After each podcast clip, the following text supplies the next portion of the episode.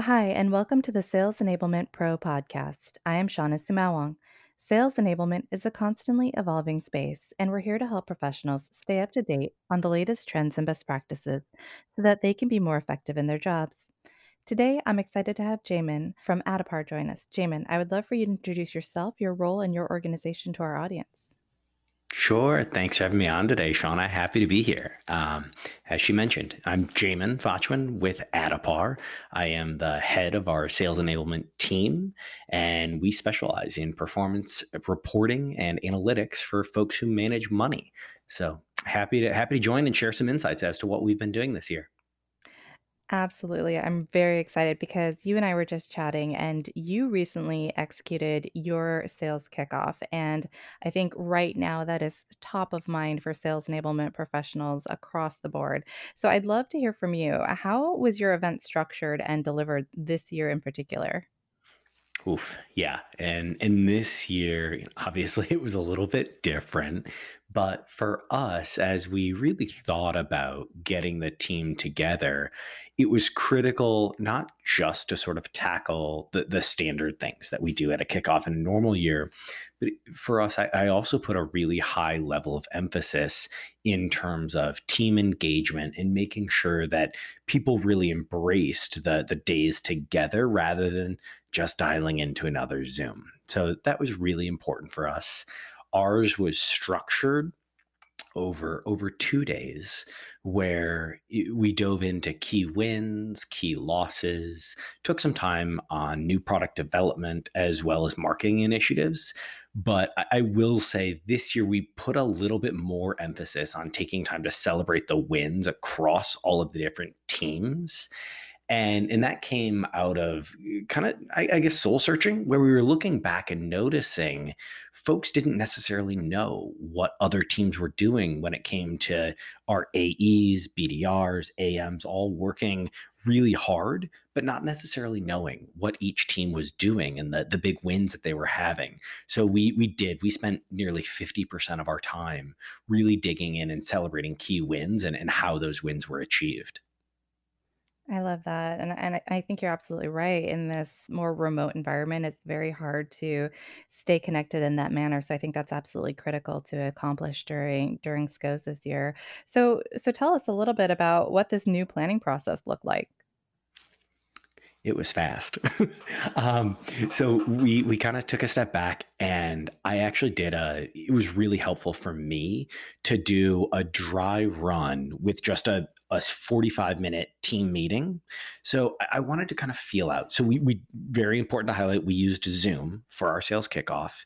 And I just wanted to test out a few different workflows, whether it was going into breakout rooms. Did people stay engaged? Did they not?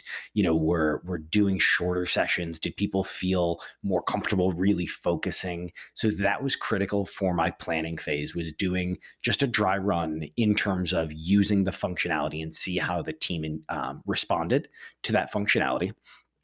The other piece, I guess it felt very normal when it came to planning our sales kickoff, in that I, I was still meeting with key stakeholders. We were going through presentations, making sure that all the material was was on point. So I'll, I'll be really honest, Shauna. My planning felt very similar to any other year. Well, that's good to hear. A- And I, I think for those in the audience, maybe if this is, you know, per se their first sales kickoff that they've ever had to do, I'd love for you to give them some insight into who all is typically involved in the planning and execution of a sales kickoff. What what other departments, and you mentioned stakeholders, are you partnering with to ensure that it's successful? Mhm. So for us, our sales organization is made up of sales executives, sales engineers, business development, account management, and sales ops. So all of those teams and the directors are certainly very involved in key stakeholders. The other component is we always make sure to invite our entire C suite and actually have them be extremely engaged. So, our, our CEO, CFO, COO, they all take part in our sales kickoff. And then I also work very closely with our product marketing leads as well as our services organization in that every deal sales closes is handed off to our services org. So, having a very tight alignment there is always valuable. Oh, absolutely, absolutely. Now, I obviously, it couldn't have been completely smooth sailing, so you have to tell us what were some of the key challenges that you encountered in in trying to figure out how to effectively deliver this sales kickoff virtually? I think everybody's already thinking it. How do you keep people engaged? And and that was my my number one concern, and I, I felt it even on the first day. So I, I think it's always helpful to, in terms of our sales kickoff, the way it was structured was we would do a you know call it a, a forty minute talk, and then break out for twenty minutes into smaller groups. And I, I just didn't know how people would respond to that. And over the course of the first day, it, it was going okay. But I, I noticed uh, throughout the day, a number of cameras that had started on were turning off. That to me is a, a, a big red flag of, uh oh, people are starting to check out. So what I did was start to integrate more polls that I would literally write as a presentation was going. And what that enabled me to do, Shauna, was test the level of engagement. How many people were still dialed in, really paying attention? Because on those polls, I, I could tell immediately how many people are responding and almost more importantly, how quickly they were responding. So uh, that was, I knew it would be an issue. I experienced it on, on day one. And that's how we started to sort of just respond accordingly of let's make sure people feel like they have to be accountable. But in order to keep them engaged, breaking things up into much, much shorter bite-sized chunks made a material difference for us. And, and that was arguably the biggest difference where I've hosted a number of kickoffs, back to back hour presentations all day. That's what you do. And for this, it was just such a different approach of really keeping it shorter, tighter. I broke down, you know, one team had, eh, came to the table with almost 35 slides, and we set a five slide maximum of if you're doing a presentation, five slides max and you got to keep it short. And and that really helped us to get through those two days in a, a fun way that people didn't feel that zoom fatigue at the end of the day I love that. Although 5 slides is quite a challenge, so I'm not sure how you got people to stick to that. Um, what are some some other strategies that you were able to use to also, you know, kinda hold the attention of your the audience and and really keep them engaged? Uh, you know, I, I tried something a little different this year. So, although most of the team has been together, or or I have a lot of folks who I've worked with on the team for the last five, six years, I did a number of icebreakers throughout the day. And the way we went about that was using our breakout sessions. As part of it, you would do a quick icebreaker at the beginning. And, and one thing that worked really well is I went back and forth on the breakouts, whether to do it randomly or assign the groups. And I ended up assigning the breakout groups for the duration of the day. So in the morning on day one, the folks in your first breakout you're with again and again throughout the day, we did an icebreaker in the morning and the afternoon. And that just seemed to break up the day where people thought it was fun, you learned something new, and our icebreakers had really nothing to do with Addepar. It was very personal oriented in terms of your family, personal goals, things that are important to you, uh, different things like that, and and that was really fun for us. Um, so I would say that combination of using breakout groups with fun icebreakers and then keeping those people together throughout the day with kind of my hope was that uh, two, three, four weeks after sales kickoff, those groups are still talking and still getting together, you know, even once or twice a week to just talk about things that are going well for them or or not going well. And I think that segues really well into the next question that I have for you.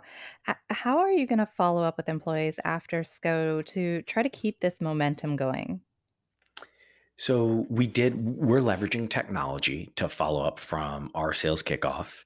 And that's kind of in a combination with a few different products. So a lot of the things that we covered, new talking points, competitive intel, I'm rolling out to our team on a platform where they actually have cue cards. So it's front and center on them during their calls. And then I'm back testing making sure all of that information resonates with the team as I review all their calls. So we're kind of using a combination of new tools for the remote world just to make sure it all makes sense and and really enabling them to have all of the information and responses at their fingertips. Absolutely, I think that's fantastic. Now, I have to close with the question I think we always get asked at the end of every enablement initiative, but it's it's around how do you measure whether it was successful or not? So so how are you going to go about doing that? How can you measure the impact of sales kickoff, especially in a virtual setting?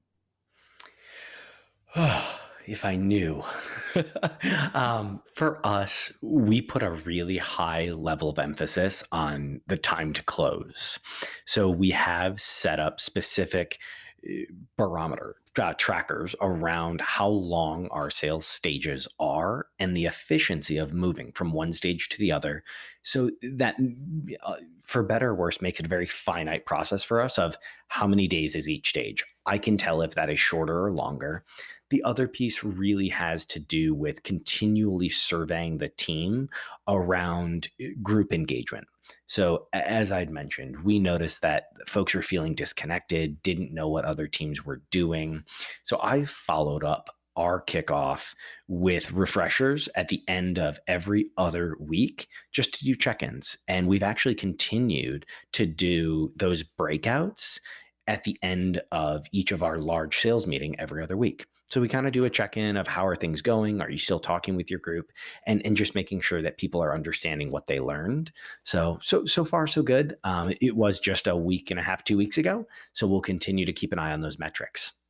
Well, thank you so much, Jamin, for for having this conversation with us today. Like I said, it's very timely for sales nail practitioners everywhere. So thank you again so much for making the time. I really enjoyed our chat. Of course. Thank you so much for inviting me, Sean. I appreciate the time. To our audience, thanks for listening. For more insights, tips, and expertise from sales enablement leaders, visit salesenablement.pro. If there's something you'd like to share or a topic you'd like to learn more about, please let us know. We'd love to hear from you.